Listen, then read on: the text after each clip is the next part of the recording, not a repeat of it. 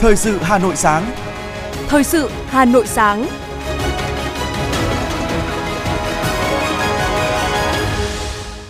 Kính chào và cảm ơn quý vị thính giả đang nghe chương trình thời sự của Đài Phát thanh Truyền hình Hà Nội. Chương trình sáng nay, thứ sáu ngày 10 tháng 3 năm 2023 sẽ chuyển tới quý vị một số nội dung chính sau đây.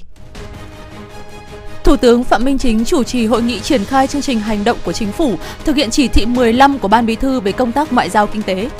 Thường ủy tổ chức hội nghị trao đổi kinh nghiệm về phân cấp ủy quyền trên một số lĩnh vực kinh tế xã hội. Với thông điệp thông tin minh bạch, tiêu dùng an toàn, lễ phát động Ngày quyền của người tiêu dùng Việt Nam và khai mạc hội trợ hàng hóa sản phẩm vì người tiêu dùng năm 2023 đã thu hút hàng trăm doanh nghiệp cùng đông đảo người dân thủ đô tham gia. Cục đăng kiểm Việt Nam đang gấp rút triển khai các giải pháp tháo gỡ tình trạng thiếu hụt đăng kiểm viên nhằm khôi phục hoạt động kiểm định xe. Trong phần tin thế giới có những tin chính như sau. Nga đã mở các cuộc tấn công mới nhằm vào nhiều thành phố của Ukraine, trong đó cả có, có cả thủ đô Kiev. Thổ Nhĩ Kỳ đang trong giai đoạn tái thiết sau thảm họa động đất, nhưng những vết sẹo của sự tàn phá thì vẫn sâu sắc. Sau đây là nội dung chi tiết. Chiều tối qua, Thủ tướng Chính phủ Phạm Minh Chính đã chủ trì hội nghị triển khai chương trình hành động của chính phủ, thực hiện chỉ thị 15 của Ban Bí thư về công tác ngoại giao kinh tế phục vụ phát triển đất nước. Hội nghị có sự tham gia của nhiều lãnh đạo bộ, ngành, địa phương, các hiệp hội, doanh nghiệp chủ chốt và 94 đại sứ, trưởng cơ quan đại diện Việt Nam ở nước ngoài. Chỉ thị 15 của Ban Bí thư xác định Ngoại giao kinh tế là một nhiệm vụ cơ bản, trung tâm của nền ngoại giao Việt Nam, một động lực quan trọng để phát triển đất nước nhanh, bền vững và đề ra các định hướng, nhiệm vụ ngoại giao kinh tế trọng tâm trong giai đoạn phát triển mới hết sức quan trọng của đất nước. Tại hội nghị, lãnh đạo các bộ, ngành, địa phương, hiệp hội doanh nghiệp và nhiều cơ quan đại diện Việt Nam tại nước ngoài đã thảo luận, đóng góp, đề xuất nhiều giải pháp để triển khai hiệu quả chương trình hành động của chính phủ thực hiện chỉ thị 15. Phát biểu tại hội nghị, Thủ tướng Phạm Minh Chính biểu dương, đánh giá cao ngành ngoại giao và các bộ, ngành, địa phương đã triển khai kịp thời các nhiệm vụ đối ngoại nói chung, công tác ngoại giao kinh tế nói riêng, góp phần giúp đất nước phục hồi nhanh và phát triển theo chiều hướng bền vững, đạt được những kết quả khá toàn diện trên các lĩnh vực. Thủ tướng nhấn mạnh, chỉ thị 15 của Ban Bí thư là một văn bản quan trọng của Đảng nhằm nâng cao chất lượng, hiệu quả công tác ngoại giao kinh tế một cách toàn diện, thực chất trong giai đoạn phát triển mới của đất nước. Trên tinh thần mà Tổng Bí thư Nguyễn Phú Trọng đã nhấn mạnh, tiền hô hụng, hụng ẩu, ờ, nhất hô bá ứng, trên dưới đồng lòng, dọc ngang thông suốt, chính phủ đã bám sát tình hình trong nước, khẩn trương ban hành chương trình hành động thực hiện chỉ thị 15 của Ban Bí thư. Theo tiến độ, việc lấy ý kiến nhân dân về dự thảo luật đất đai sẽ kết thúc vào ngày 15 tháng 3 tới. Ngày 25 tháng 3, các cơ quan phải hoàn thành báo cáo gửi về Ủy ban Thường vụ Quốc hội. Tại cuộc làm việc chiều qua, Chủ tịch Quốc hội Vương Đình Huệ yêu cầu các cơ quan phải hết sức nỗ lực, khẩn trương làm việc, không kể ngày đêm, không phân biệt vai này vai kia, tôn trọng mọi ý kiến, tổng hợp trung thực, khách quan, cầu thị và giải trình thấu đáo các góp ý của nhân dân. Chủ tịch Quốc hội cũng nhắc lại đề xuất của Đảng, Đoàn Quốc hội với sự với Ban cán sự Đảng Chính phủ về việc cần huy động rộng rãi các bộ, ngành, các cấp tham gia vào quá trình hoàn thiện dự án luật để bảo đảm về chất lượng trình Quốc hội, bảo đảm luật ban hành ra thì vận hành thông suốt. Kết quả tổng hợp bước đầu về lấy ý kiến nhân dân cho thấy có nhiều ý kiến đóng góp rất sâu sắc, toàn diện, rất có giá trị. Ngoài những vấn đề mang tính nguyên tắc, quan điểm, đã có nhiều ý kiến đóng góp góp ý vào từng điều khoản, từng nội dung cụ thể của dự thảo luật – Chủ tịch Quốc hội nêu rõ, sau khi lấy ý kiến của nhân dân thì việc tổng hợp ý kiến, phân loại, tiếp thu, giải trình các ý kiến góp ý là hết sức quan trọng, không được làm hình thức, làm cho có. Chủ tịch Quốc hội cũng giao Ủy ban Kinh tế phối hợp với Tổng thư ký Quốc hội ban hành văn bản về cuộc làm việc để các cơ quan có cơ sở căn cứ thực hiện. Theo báo cáo của Bộ Tài nguyên và Môi trường, tính đến ngày 6 tháng 3, chỉ tính riêng số liệu trên website lấy ý kiến nhân dân của cơ quan soạn thảo, chưa tính số liệu của các địa phương, đã có 7.873 lượt ý kiến góp ý của 768 tổ chức cá nhân vào các nội dung của dự thảo luật. Các ý kiến góp ý tập trung vào 11 nhóm nội dung, nổi bật trong đó là thu hồi đất, chính sách bồi thường, hỗ trợ và tái định cư, cơ chế chính sách tài chính đất đai, giá đất, việc thương mại hóa quyền thuê đất hàng năm và lựa chọn hình thức trả tiền thuê đất, về chế độ quản lý sử dụng các loại đất.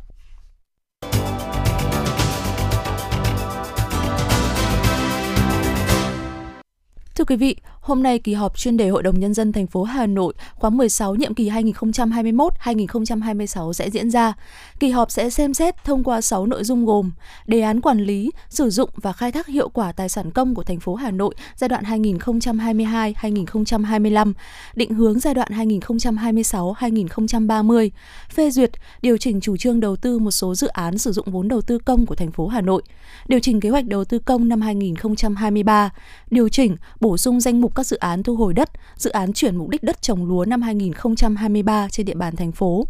Nghị quyết bãi bỏ quy định về lệ phí đăng ký cư trú đã quy định tại Nghị quyết số 06 Hội đồng Nhân dân ngày 7 tháng 7 năm 2020 và Nghị quyết số 13 của Hội đồng Nhân dân thành phố công tác cán bộ thuộc thẩm quyền của Hội đồng Nhân dân thành phố. Chúng tôi sẽ phản ánh về kỳ họp trong các bản bài bản tin trưa và chiều nay. Mời quý vị chú ý đón nghe. Thưa quý vị và các bạn, xin chuyển sang những thông tin quan trọng khác. Chiều qua, tại trụ sở Thành ủy Hà Nội, Ban Thường vụ Thành ủy tổ chức hội nghị trao đổi kinh nghiệm về phân cấp, ủy quyền trên một số lĩnh vực kinh tế, xã hội với các học viên của lớp bồi dưỡng cập nhật kiến thức cho các đồng chí ủy viên dự khuyết Ban chấp hành Trung ương Đảng khóa 13 do Học viện Chính trị Quốc gia Hồ Chí Minh tổ chức. Giám đốc Học viện Chính trị Quốc gia Hồ Chí Minh, Chủ tịch Hội đồng Lý luận Trung ương Nguyễn Xuân Thắng và Bí thư Thành ủy, Trưởng đoàn đại biểu Quốc hội thành phố Hà Nội Đinh Tiến Dũng chủ trì hội nghị. Nhận thức rõ ý nghĩa, tầm quan trọng của việc phân cấp, ủy quyền, Thành ủy Hà Nội đã chỉ đạo quyết tâm triển khai xây dựng đề án về đẩy mạnh phân cấp, ủy quyền trên địa bàn thành phố. Hà Nội đã triển khai xây dựng đề án đẩy mạnh phân cấp quản lý nhà nước, ủy quyền một cách bài bản, khoa học, có tính đến yêu cầu quản lý của một đô thị lớn. Thành phố tiếp tục điều chỉnh bổ sung quy định phân cấp cho các huyện đối với 19 lĩnh vực là những lĩnh vực liên quan đến các vấn đề dân sinh với ít nhất 210 nhiệm vụ chính được phân cấp. Cùng với đó, thành phố đã thực hiện phân cấp ủy quyền đối với 708 trên 1.910 thủ tục hành chính, đạt tỷ lệ khoảng 37% tổng số thủ tục hành chính. Phát biểu tại hội nghị, Bí thư Thành ủy Hà Nội Đinh Tiến Dũng khẳng định quyết tâm đẩy mạnh phân cấp, ủy quyền của thành phố xuất phát từ thực tế công tác cải cách hành chính chưa đạt yêu cầu, quy trình giải quyết thủ tục hành chính còn cản trở phát huy các nguồn lực đầu tư phát triển. Để có được một kết quả phân cấp ủy quyền như hiện nay, thành phố đã phải mất hơn một năm để triển khai các bước bài bản, chi tiết, bảo đảm tính khoa học, đủ căn cứ pháp lý và đặc biệt phải thực hiện với các quyết tâm chính trị rất cao, trước hết là trong thường trực, Ban Thường vụ Thành ủy, rồi ban chấp hành Đảng bộ thành phố. Bí thư Thành ủy Hà Nội nhấn mạnh, mặc dù kết quả vừa qua rất tích cực, nhưng đây mới chỉ là bước đầu. Thời gian tới, thành phố sẽ tiếp tục đẩy mạnh hơn nữa, làm sao để tạo điều kiện tốt nhất, phát huy các nguồn lực phát triển và cải thiện hơn nữa môi trường đầu tư, sản xuất kinh doanh, nâng cao sự hài lòng của người dân và doanh nghiệp. Chiều qua, Ban chỉ đạo diễn tập khu vực phòng thủ thành phố Hà Nội đã tổ chức hội nghị triển khai nhiệm vụ diễn tập khu vực phòng thủ năm 2023. Đồng chí Lê Hồng Sơn, Ủy viên Ban Thường vụ Thành ủy, Phó Chủ tịch Thường trực Ủy ban nhân dân thành phố Hà Nội chủ trì hội nghị. Theo kế hoạch, năm 2023, 9 quận huyện và 2 sở của thành phố sẽ diễn tập theo các loại hình, bao gồm diễn tập bảo đảm tác chiến khu vực phòng thủ, Sở Xây dựng và Sở Giao thông Vận tải, diễn tập khu vực phòng thủ huyện Ba Vì, Thường Tín và Phúc Thọ, diễn tập tác chiến phòng thủ cụm phía Đông, bao gồm quận Hoàng Mai, huyện Gia Lâm, huyện Thanh Trì và Sư đoàn Bộ binh 301, diễn tập cụm Tây Nam khu vực phòng thủ then chốt, quận Đống Đa, quận Thanh Xuân và quận Hà Đông. Phó Chủ tịch Ủy ban nhân dân thành phố Hà Nội Nguyễn Trọng Đông ký văn bản số 606 về giao đất dân cư dịch vụ trên địa bàn huyện Mê Linh, Hà Nội. Theo đó, Ủy ban nhân dân thành phố Hà Nội đồng ý về chủ trương giải quyết, tháo gỡ các tồn tại, vướng mắc về giao đất dân cư dịch vụ trên địa bàn huyện Mê Linh, Hà Nội. Theo báo cáo số 280 ngày 13 tháng 1 năm 2023 của Sở Tài nguyên và Môi trường. Ủy ban nhân dân thành phố Hà Nội đề nghị Ủy ban nhân dân huyện Mê Linh có trách nhiệm tham mưu huyện ủy Mê Linh để ban hành đề án tổng thể lãnh đạo, chỉ đạo toàn diện việc tổ chức thực hiện, ban hành kế hoạch chi tiết cụ thể để tổ chức thực hiện theo đúng quy định và ý kiến của Bộ Tài nguyên và Môi trường tại văn bản số 50 ngày 6 tháng 1 năm 2023. Quá trình thực hiện, nếu có vương mắc, Ủy ban nhân dân huyện Mê Linh chủ động xin ý kiến hướng dẫn của các sở, ngành, thành phố.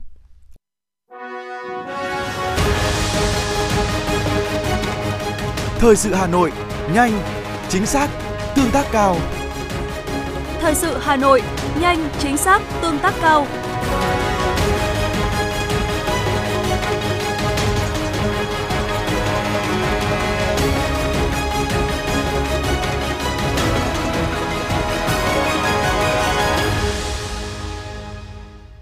Chiều qua, Bộ Ngoại giao đã tổ chức họp báo thường kỳ nhằm cung cấp thông tin và giải đáp những vấn đề báo chí trong và ngoài nước quan tâm. Tại cuộc họp, cung cấp thông tin về khả năng Trung Quốc đưa Việt Nam vào danh sách các quốc gia thí điểm đưa toàn khách du lịch tới, Phó phát ngôn Bộ Ngoại giao Phạm Thu Hằng cho biết,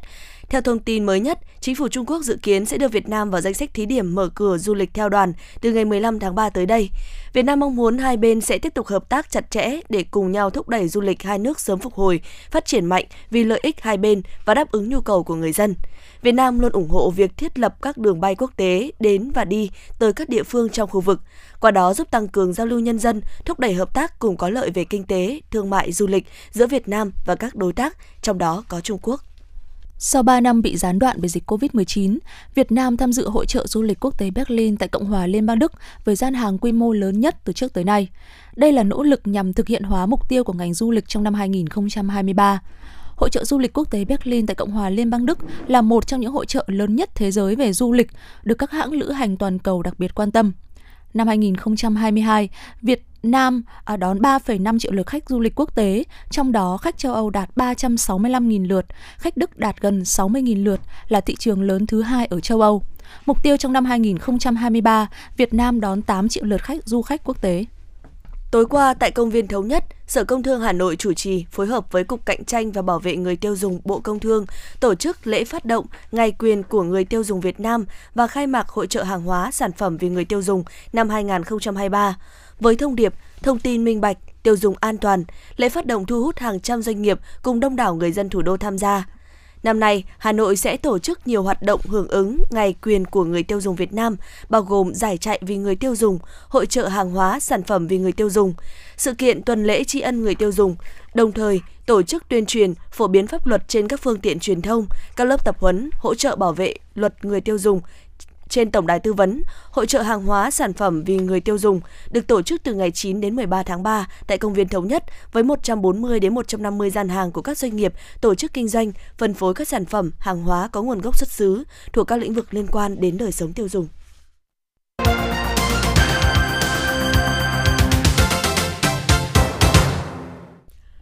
Cục Đăng kiểm Việt Nam cho biết, đơn vị này cam kết sẵn sàng tạo điều kiện tốt nhất cho đăng kiểm viên làm việc tại nơi điều động đến. Tuy nhiên, theo đánh giá, trong bối cảnh khó khăn chung trên cả nước về đăng kiểm xe cơ giới, số lượng đăng kiểm viên điều động này vẫn còn hạn chế. Cùng với đó, Cục Đăng kiểm Việt Nam cũng đã phê duyệt kế hoạch tuyển dụng viên chức năm 2023 đối với các đơn vị trực thuộc Cục Đăng kiểm Việt Nam với chỉ tiêu tuyển dụng 142 người theo hình thức xét tuyển. Cơ quan này cũng đang xem xét ký hợp đồng chuyên gia với những cán bộ đăng kiểm đã nghỉ hưu, có nhiều kinh nghiệm để nghiên cứu sửa đổi văn bản quy phạm pháp luật, tập huấn nhiệm vụ, tập huấn nghiệp vụ đăng kiểm nhằm triển khai các giải pháp hữu hiệu hơn về nâng cao chất lượng công tác đăng kiểm, phòng chống tham nhũng tiêu cực trong thời gian tới. Bên cạnh đó, Cục Đăng kiểm Việt Nam đã và đang thực hiện kế hoạch tập huấn, đánh giá đăng kiểm viên năm 2023. Dự kiến năm 2023 sẽ có 10 đợt đánh giá đăng kiểm viên xe cơ giới và 6 đợt đánh giá đăng kiểm viên xe cơ giới bậc cao. Tất cả hoạt động đánh giá này sẽ diễn ra tại Hà Nội và thành phố Hồ Chí Minh. Chiều tối ngày 9 tháng 3, Cục Đăng kiểm Việt Nam cho biết, đến nay Hà Nội có 6 trên 31 trung tâm đăng kiểm còn hoạt động với 8 trên 61 dây chuyền hoạt động thực tế. Tại thành phố Hồ Chí Minh có 10 trên 19 trung tâm đăng kiểm còn lại hoạt động với 22 trên 48 dây chuyền hoạt động thực tế. Như vậy, tính riêng trên địa bàn Hà Nội và thành phố Hồ Chí Minh đang có 79 dây chuyền kiểm định xe cơ giới phải tạm nghỉ, dừng hoạt động. Trong bối cảnh ước tính xe đến hạn kiểm định tháng 3 tại Hà Nội 68 68.690 xe. Nếu không được các địa phương lân cận hỗ trợ thì khả năng các đơn vị đăng kiểm chỉ đáp ứng khoảng 14% nhu cầu. Đáng chú ý, số liệu từ Cục Đăng kiểm Việt Nam cho hay, tại Hà Nội, trong tháng 3, dự kiến có hơn 78.000 xe quá hạn không được kiểm định. Con số này lần lượt trong các tháng 4, 5, 6, 7 là gần 88.000, gần 92.000, hơn 100.000 và hơn 77.000 xe. Thưa quý vị và các bạn, những ngày qua, chúng tôi liên tục phản ánh về tình trạng quá tải tại các trung tâm đăng kiểm do hàng loạt trung tâm đăng kiểm phải đóng cửa. Rõ ràng việc cấp phép đạt chuẩn cho những xe không đạt yêu cầu tiềm ẩn nguy cơ mất an toàn giao thông. Nhiều nhân sự hoạt động trong lĩnh vực đăng kiểm hiện ăn không ngon, ngủ không yên bởi hàng loạt trung tâm phải dừng hoạt động. Cùng với đó, rất nhiều đăng kiểm viên và lãnh đạo trung tâm đăng kiểm dính vào vòng lao lý. Câu hỏi mà nhiều người đặt ra hiện nay là vì đâu đến nỗi? Phải chăng đang tồn tại những lỗ hổng trong lĩnh vực này? Những mổ xẻ phân tích của các chuyên gia sau đây sẽ phần nào nói lên điều ấy. Từ nguồn tin tố giác và bằng các biện pháp nghiệp vụ, ngày 23 tháng 2 vừa qua, cơ quan cảnh sát điều tra công an huyện Đông Anh đã tiến hành khám xét tạm giữ các tài liệu, sau đó khởi tố vụ án, khởi tố bị can, bắt tạm giam 6 bị can thuộc Trung tâm đăng kiểm xe cơ giới 2907D có trụ sở tại xã Mai Lâm, huyện Đông Anh, Hà Nội về hành vi nhận hối lộ. Theo cơ quan điều tra, chỉ trong vòng 30 đến 40 phút, từ một xe không đạt tiêu chuẩn qua làm siếc của một số cán bộ xe tại đây đã trở thành đạt tiêu chuẩn. Đại úy Nguyễn Hữu Toàn, điều tra viên cơ quan cảnh sát điều tra công an huyện Đông Anh Hà Nội cho biết. Thì qua sơ bộ kiểm tra xác suất một hai cái hồ sơ không đạt trở thành đạt thì cái lỗi cơ bản là liên quan đến khí thải. Thời gian ờ, xe không đạt là khoảng từ 8 giờ 40. Tuy nhiên đến 9 giờ 15 thì cái xe cái lỗi liên quan đến khí thải trở thành đạt. Đó cũng là một cái điểm dấu hiệu nghi vấn để chúng tôi tiếp tục ừ, xác minh. Liên quan đến các sai phạm xảy ra tại nhiều trung tâm đăng kiểm hiện nay, theo Bộ Công an, đến nay Công an 28 địa phương đã khởi tố 42 vụ án, khám xét 62 trung tâm đăng kiểm, 4 chi cục đăng kiểm và khởi tố 379 bị can về 7 tội danh, trong đó có tội môi giới hối lộ, đưa hối lộ và nhận hối lộ. Bộ Công an khẳng định những vi phạm xảy ra tại một số trung tâm đăng kiểm và cục đăng kiểm Việt Nam là những vụ án là vụ tham nhũng có tổ chức. Trung tướng Tô Ân Sô, người phát ngôn Bộ Công an cho biết. Hành vi sai phạm tiêu cực là có hệ thống, được tổ chức xuyên suốt từ một số lãnh đạo cục đăng kiểm, lãnh đạo phòng đăng phòng kiểm định xe cơ giới đến giám đốc nhiều trung tâm đăng kiểm gây hậu quả đặc biệt lớn cho xã hội. Qua điều tra cho thấy là một vài lãnh đạo phòng kiểm định nhận tiền hối lộ định kỳ theo tháng. Việc hàng loạt trung tâm đăng kiểm, đăng kiểm viên dính sai phạm, thậm chí đã vướng vòng lao lý đang cho thấy những bất cập kẽ hở trong hoạt động quản lý và vận hành của lĩnh vực này. Theo ông Nguyễn Văn Thành, nguyên Chủ tịch Hiệp hội Vận tải ô tô Việt Nam, tham nhũng tiêu cực của công tác đăng kiểm diễn ra trong nhiều năm và có hệ thống từ trên xuống dưới. Việc này đã bộc lộ những lỗ hổng từ cơ quan quản lý nhà nước về đăng kiểm. Tại sao bây giờ mới bùng phát ghê gớm thế? Bởi vì chúng ta cụ thể là Bộ Giao thông, cục đăng kiểm ta chưa nắm được, nắm bắt được tình hình này. Ta chưa có cơ chế chính sách cho thật đúng đắn. Ngoài việc ta khuyến khích tư nhân đưa vào để làm đăng kiểm, thì ta phải có các giải pháp để giám sát, kiểm tra. Cái lỗi lớn nhất để xảy ra tình trạng này chính là cơ quan quản lý nhà nước. Ta buông lỏng hoàn toàn phó thác hoàn toàn cho các trung tâm và nghiêm trọng hơn là có sự tiếp tay đồng loạt để tham nhũng. Dưới góc độ pháp lý, luật sư Nguyễn Văn Hà, Phó chủ nhiệm đoàn luật sư Hà Nội cho rằng phải thực hiện công tác thanh tra kiểm tra thường xuyên, cùng với đó là hoàn thiện các quy định của pháp luật trong lĩnh vực này. Cụ thể là gì? Chúng ta phải đưa ra là gì? Khi kiểm định đối với phương tiện giao thông hoặc một phương tiện nào đó thì quy trình kiểm định gồm có những bước cụ thể nào? Và những bước đó là để buộc người sử dụng phương tiện hoặc chủ sở phương tiện, người ta phải chuẩn bị trước là phương tiện của người ta sẽ phải kiểm định theo từng khâu. Chúng ta phải định lượng nó ra thì lúc đó nó sẽ rõ ràng. Đấy là cái liên quan đến cơ sở hạ tầng và cái ờ, quy trình à, tức là cái quy trình trong quy định của pháp luật. Cái thứ hai là con người. Con người khi là đăng kiểm viên phải trải qua những nấc thang nào từng bậc từng bậc từng bậc một. Chúng ta phải có cái định rất rõ rất rõ ràng. Cùng với sự gia tăng nhanh chóng của các phương tiện xe cơ giới, phương tiện thủy nội địa thì các trung tâm đăng kiểm cũng gia tăng. Vậy nhưng, hoạt động của các trung tâm đăng kiểm hiện nay cũng tồn tại những bất cập và sự cạnh tranh không lành mạnh để thu hút khách hàng, đã dẫn đến những tiêu cực, thậm chí là hành vi phạm pháp. Hàng loạt trung tâm đăng kiểm phải tạm dừng, cùng với đó là nhiều cán bộ, đăng kiểm viên vướng vào vòng lao lý, kéo theo đó là những thiệt hại cho kinh tế xã hội.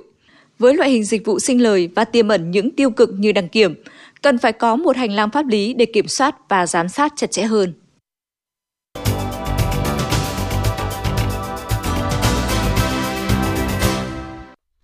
Công an thành phố Hà Nội nhận được tin báo về việc tại xưởng sản xuất của một công ty nằm trên địa bàn phường Cổ Nhuế 2 đã xảy ra vụ cháy lớn. Ngay sau đó thì lực lượng chức năng nhanh chóng điều động sẽ nhiều xe chữa cháy cùng nhiều cán bộ, chiến sĩ đến hiện trường để dập lửa. Tại hiện trường, diện tích nhà xưởng khoảng 1.000 m2, diện tích đám cháy 300 m2 là khu vực sản xuất ốp, Ờ, xốp, các chất cháy chủ yếu là xốp thành phẩm, các nguyên liệu để chế biến xốp, máy móc. Tường và mái tôn của xưởng bị sập một phần. Do đó, những vật liệu dễ cháy nên gây khó khăn cho lực lượng phòng cháy chữa cháy và cứu nạn cứu hộ. Đến khoảng 16 giờ cùng ngày, đám cháy với cơ bản được khống chế. Tuy nhiên, mùi khét vẫn bao trùm diện rộng. Hiện, nguyên nhân vụ việc vẫn đang được điều tra và làm rõ. Bộ Giáo dục và Đào tạo vừa quyết định phê duyệt liên kết tổ chức thi cấp chứng chỉ tiếng Anh IELTS giữa công ty IDP Việt Nam và các đơn vị. Theo đó, Bộ Giáo dục và Đào tạo phê duyệt bổ sung 11 địa điểm liên kết tổ chức thi cấp chứng chỉ tiếng Anh IELTS trên cả nước cho IDP, nâng tổng số các địa điểm được phê duyệt liên kết tổ chức thi cấp chứng chỉ IELTS lên 15 địa điểm ở 12 tỉnh thành phố. Tính đến thời điểm hiện tại, 12 tỉnh thành phố được cấp phép tổ chức thi cấp chứng chỉ tiếng Anh IELTS bao gồm Hà Nội, thành phố Hồ Chí Minh, Đà Nẵng, Hải Phòng, Hạ Long, Vinh, Đắk Lắk, Bình Dương, Đồng Nai, Bà Rịa Vũng Tàu, Bình Thuận, Cần Thơ. Thí sinh có thể lựa chọn hình thức thi trên máy hoặc trên giấy tại các địa điểm này. Hiện nay, IDP đang tiếp tục làm việc với Bộ Giáo dục và Đào tạo về việc cấp phép các điểm thi liên kết tiếp theo. Trung tâm Kiểm soát Bệnh tật thành phố CDC Hà Nội vừa ban hành kế hoạch số 401 về việc triển khai công tác phòng chống bệnh nghề nghiệp chăm sóc sức khỏe người lao động thành phố Hà Nội năm 2023. Mục tiêu của kế hoạch này là chăm lo, cải thiện điều kiện làm việc, phòng, chống bệnh nghề nghiệp, chăm sóc sức khỏe cho người lao động, bảo đảm an toàn, sức khỏe cho người lao động, góp phần vào sự phát triển bền vững của thủ đô. Mục tiêu trong năm 2023 là trên 90% cán bộ chuyên trách làm công tác lao động tuyến quận, huyện, thị xã sẽ được tập huấn về quản lý, vệ sinh lao động, sức khỏe người lao động, phòng và chống bệnh nghề nghiệp. Thưa quý vị và các bạn, việc các bệnh viện tích cực đẩy mạnh ứng dụng công nghệ thông tin vào hoạt động quản lý, hoạt động chuyên môn đã không chỉ nâng cao chất lượng khám chữa bệnh mà còn giảm áp lực về mặt hành chính, đáp ứng sự hài lòng của người bệnh. Khai thác tối đa hiệu quả của máy móc công nghệ và thúc đẩy sự phát triển của hệ thống y tế thông minh cũng là hướng đi, là xu hướng tất yếu của ngành y tế thủ đô. Nhờ ứng dụng công nghệ thông tin vào hoạt động quản lý, trong đó nổi bật nhất là việc triển khai lấy số điện tử và sổ khám bệnh điện tử – Hệ thống này không chỉ giúp bệnh nhân có thể tự theo dõi được thứ tự của mình tại tất cả các phòng khám, các phòng siêu âm, qua đó rút ngắn được thời gian mà còn tạo thuận lợi tối đa cho các y bác sĩ, hạn chế tình trạng sai sót trong việc thăm khám, trả kết quả cho bệnh nhân. Chị Ngô Kim Nhật, quận Đống Đa cho biết. Trước đây em đi khám ở bệnh viện phụ sản Hà Nội thì em thấy là thủ tục thì rất là lâu, dườm già, nhiều loại giấy tờ. Tuy nhiên thì bây giờ khi đi khám ý, thì ờ, nhờ cái công nghệ chuyển đổi số thì thủ tục rất là nhanh. Em chỉ cần ờ, một số thôi, cái số mà gắn liền với em thế là em có thể khám ở tất cả mọi nơi và rất nhanh và cái tên của em sẽ được hiển thị ở trên cái bảng uh, theo dõi và khi nào đến lượt em em sẽ biết nó sẽ tránh chắc cái việc tức là có người chen ngang xác định cải cách thủ tục hành chính, ứng dụng công nghệ thông tin, cải tiến quy trình khám chữa bệnh theo hướng nhanh gọn, chính xác là nội dung trọng tâm, thường xuyên. Bởi vậy, nhiều năm qua, Bệnh viện Phụ sản Hà Nội đã bắt đầu ứng dụng công nghệ thông tin, chuyển đổi số vào công tác khám chữa bệnh. Phần mềm quản lý bệnh viện gồm đầy đủ các mô đun. Từ đó đến nay, bệnh viện thường xuyên nâng cấp để các ứng dụng công nghệ thông tin ngày càng cập nhật, tiện ích, đáp ứng nhu cầu khám chữa bệnh, cũng như mang đến sự tiện lợi cho người dân. Quy trình thủ tục đều đã trở nên đơn giản, nhanh gọn hơn. Đồng thời, việc thăm khám, theo dõi thai nhi, xét nghiệm thai kỳ, chẩn đoán, điều trị bệnh cho bệnh nhân cũng trở nên dễ dàng và chính xác hơn. Bác sĩ Nguyễn Thị Bích Ngọc, Bệnh viện Phụ sản Hà Nội cho biết. Ngay khi từ bước đầu các bạn đấy ờ, đăng ký khám chữa bệnh thì sẽ được ờ, nhập số luôn và sẽ có hệ thống gọi tự động. Chúng tôi có thể theo dõi số lượt bệnh nhân chờ khám thông qua màn hình điện thoại máy, ẩn màn hình máy tính ở phía bên trong phòng khám thì chúng tôi có thể biết rằng là à có bao nhiêu bệnh nhân đang chờ hoặc là có bao nhiêu bệnh nhân đang xếp lượt khám đến phòng của mình để chúng tôi sẽ chủ động là ừ, bố trí thời gian để khám và tư vấn cho các bệnh nhân để đạt được kết quả tốt nhất. Với mục tiêu lấy người bệnh làm trung tâm phục vụ, thời gian qua ngành y tế thủ đô đã tập trung nâng cao chất lượng phục vụ, xây dựng môi trường làm việc thân thiện, quy trình khám chữa bệnh khoa học. Một trong những giải pháp được tập trung đó là tăng cường cải cách thủ tục hành chính, đẩy mạnh ứng dụng công nghệ thông tin, chuyển đổi số và hoạt động chuyên môn, đồng thời chú trọng nâng cấp, đổi mới cơ sở vật chất, trang thiết bị khám chữa bệnh. Có thể nói chính nhờ sự thay đổi có tính chất căn bản này đã đáp ứng được nhu cầu khám chữa bệnh ngày càng cao của nhân dân, đồng thời góp phần tạo dựng niềm tin cho người bệnh. Bác sĩ Vũ Thị Thu Hiền, trưởng phòng công tác xã hội Bệnh viện Phụ sản Hà Nội cho biết. Đối với Bệnh viện Phụ sản Hà Nội, thì cái mục tiêu à, đấy là mình à, làm thế nào để được đạt được những cái tiêu chuẩn uh, quốc tế. Và để đạt được cái tiêu chuẩn quốc tế thì cái việc mà chuyển đổi số là một trong những cái yêu cầu uh, tiên quyết. Tuy nhiên thì cái chuyển đổi số này sẽ cần uh, một thời gian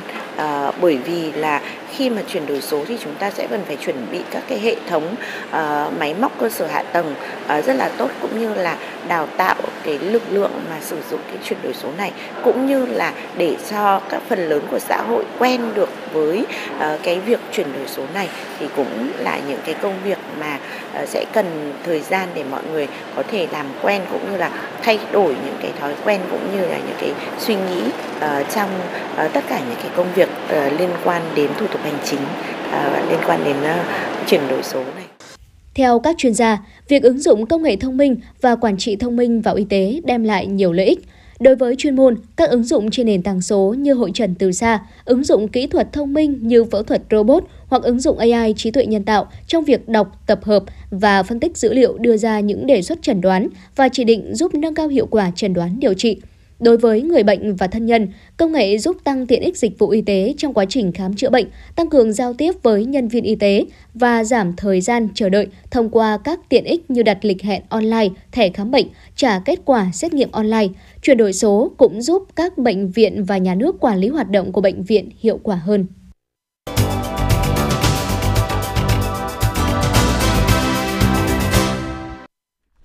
Xin chuyển sang phần tin thế giới.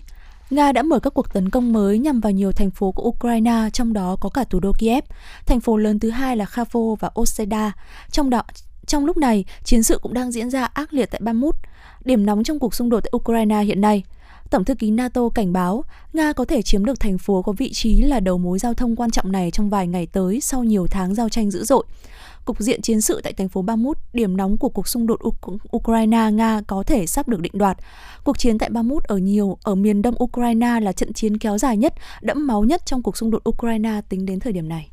Giá bán dầu thô và nhiên liệu của Nga cho những người mua ở châu Á đang tăng khi có thêm nhiều khách hàng là các nhà máy lọc dầu lớn từ Trung Quốc và Ấn Độ. Điều này đang gây áp lực lên các nhà máy lọc dầu nhỏ hơn vốn đang mong muốn mua được dầu giá rẻ. Trong khoảng thời gian 4 tuần, tính đến ngày 3 tháng 3, trung bình mỗi ngày Nga giao 3,1 triệu thùng cho các khách hàng ở châu Á và những người mua không xác định khác. Đó cũng là mức cao nhất kể từ khi Bloomberg bắt đầu theo dõi dòng chảy của dầu Nga vào đầu năm 2022. Văn phòng nội các Nhật Bản ngày 9 tháng 3 thông báo tăng trưởng tổng sản phẩm quốc nội của Nhật Bản trong quý 4 2022 thực tế chỉ tăng 0,1% so với cùng kỳ năm trước, thấp hơn so với mức 0,6% được báo cáo trước đó. Nguyên nhân khiến động lực tăng trưởng của nền kinh tế lớn thứ ba trên thế giới giảm sút là do lạm phát leo thang tác động xấu đến tâm lý của người tiêu dùng. Cụ thể, tiêu dùng tư nhân, động lực chính của tăng trưởng kinh tế Nhật Bản tăng 0,3%, thấp hơn so với mức 0,5% được công bố trước đó. Trước tình hình này, Ngân hàng Trung ương Nhật Bản đang tính đến việc xem xét chính sách tiền tệ thắt chặt để đưa lạm phát về mức 2%. Hiện Thổ Nhĩ Kỳ đang trong giai đoạn tái thiết sau thảm họa động đất, nhưng những vết sẹo của sự tàn phá thì vẫn còn đó. Đã hơn một tháng kể từ khi trận động đất kinh hoàng xảy ra tại biên giới Thổ Nhĩ Kỳ và Syria, kiếp đi mạng sống của hơn 53.000 người. Những vết sẹo ở trên những cột điện hay cửa kính, cửa hàng đang thể hiện dưới dạng những bức ảnh tìm người thân mất tích sau động đất. Những bức ảnh tìm người thân mất tích sau động đất từ người lớn đến trẻ con được dán trên một cột điện ở đường phố Hà Tây, Thổ Nhĩ Kỳ. Số người sau mất tích tại à, động đất tại Thổ Nhĩ Kỳ đến nay vẫn chưa thể thống kê đầy đủ. Những gia đình bật tung tích người thân chỉ còn cách đơn giản này, ngày ngày khắc khoải chờ đợi ai đó báo tin cho mình, dù là tin xấu.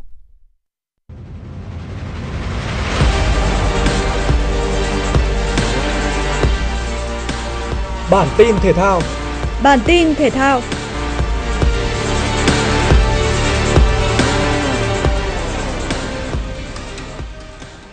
Màn so tài của hai tay vợt nước chủ nhà Mỹ John Isner và Brandon Nakashima tại vòng 1 đơn nam giải quần vợt Eden Wells Master 2023 đã chứng kiến sự căng thẳng trong set 1 khi đôi bên phải đấu loạt tie break. Tại đây, Isner mắc lỗi đánh trái tay và để thua 7-9 đáng tiếc. Trong set thứ hai, tay vợt cao 2m08 tiếp tục xa sút và để thua 3-6 trước đối thủ đồng hương. Nakashima xuất sắc thắng Isner sau 2 set để tiến vào vòng 2 đối đầu với hạt giống số 5 người Nga Dani Medvedev, người đã có 3 danh hiệu liên tiếp trong 3 tuần gần đây. Tại lượt trận cuối bảng C vòng chung kết U20 châu Á 2023, Hàn Quốc đang đứng đầu bảng với 6 điểm sau hai trận thắng, nên chỉ cần hòa với Tajikistan là họ đứng đầu bảng và giành vé vào tứ kết. Cả hai đội chơi ăn miếng trả miếng khá hấp dẫn, nhưng những cú dứt điểm đều bị bỏ lỡ rất đáng tiếc. Hòa không đều, U20 Hàn Quốc đã có 3 trận liền bất bại, trong đó có hai trận thắng, qua đó đứng đầu bảng C. Như vậy hai đội bóng của bảng C lọt vào tứ kết là U20 Hàn Quốc và U20 Jordani. Do ở trận đấu cùng giờ, Oman cầm hòa Jordani không bàn thắng. Như vậy đã xác định được 6 đội vào tứ kết là Uzbekistan, Iraq, Iran, Australia, Hàn Quốc và Jordani. Tiền đạo Victor Osimhen của Napoli vừa được trao giải vận động viên nước ngoài xuất sắc nhất tại Italia. Giải thưởng này do các nhà báo của Hiệp hội Báo chí nước ngoài tại Italia trao tặng. Đây là phần thưởng xứng đáng cho Osimhen. Chân sút đang dẫn đầu danh sách ghi bàn tại Serie A mùa này với 19 pha lập công, góp công đưa Napoli đang dẫn đầu giải đấu, hơn đội xếp thứ hai Inter Milan tới 15 điểm. Osimhen cùng các đồng đội Napoli lúc này đang mơ về chức vô địch quốc gia mà kể từ năm 1990, đội bóng này vẫn chưa có được. Tiền đạo này cũng chia sẻ sẽ nỗ lực để thi đấu thành công tại Italia và một ngày nào đó thực hiện ước mơ được thi đấu tại giải Ngoại hạng Anh. Bang Florida nước Mỹ tiếp tục là tâm điểm của golf thế giới cuối tuần này với giải The Player Championship 2023 có sự góp mặt của 43 golfer trong top 50 thế giới tham dự sự kiện. Đương kim vô địch của giải là Cameron Smith sẽ không có cơ hội để bảo vệ chức vô địch do anh đã chuyển sang hệ thống Live Gold. Tuy nhiên, golfer người Australia thể hiện mong muốn tới xem giải đấu năm nay, nhưng với tư cách là một khán giả. Những ứng viên hàng đầu cho chức vô địch vẫn là top 3 golfer dẫn đầu bảng xếp hạng thế giới hiện tại, bao gồm John Ram, Scotty Scheffler và Rory McIlroy. The Player Championship năm nay tiếp tục là giải đấu có quỹ tiền thưởng lớn nhất hệ thống PGA với tổng số tiền là 25 triệu đô la Mỹ. Người thắng cuộc bên cạnh nhận về 4,5 triệu đô la Mỹ còn được hưởng rất nhiều đặc quyền như được thẻ thành viên PGA Tour 5 và giành suất tham dự 4 giải major trong 3 mùa tiếp theo. Dự báo thời tiết ngày và đêm trung tâm thành phố Hà Nội ngày 10 tháng 3. Khu vực trung tâm thành phố Hà Nội nhiều mây, đêm không mưa, sáng sớm có sương mù nhẹ rải rác, ngày giảm mây, trời nắng, gió đông nam cấp 2, đêm và sáng sớm trời lạnh. Nhiệt độ cao nhất trong ngày từ 28 đến 30 độ và thấp nhất từ 19 đến 21 độ. Quý vị và các bạn vừa nghe chương trình thời sự của Đài Phát thanh Truyền hình Hà Nội, chỉ đạo nội dung Nguyễn Kim Khiêm, chỉ đạo sản xuất Nguyễn Tiến Dũng, tổ chức sản xuất Quang Hưng, đạo diễn Hoa Mai, phát thanh viên Hồng Hạnh Thu Trang cùng kỹ thuật viên Kim Thoa thực hiện. Xin kính chào và hẹn gặp lại quý vị trong chương trình thời sự 11 giờ trưa nay.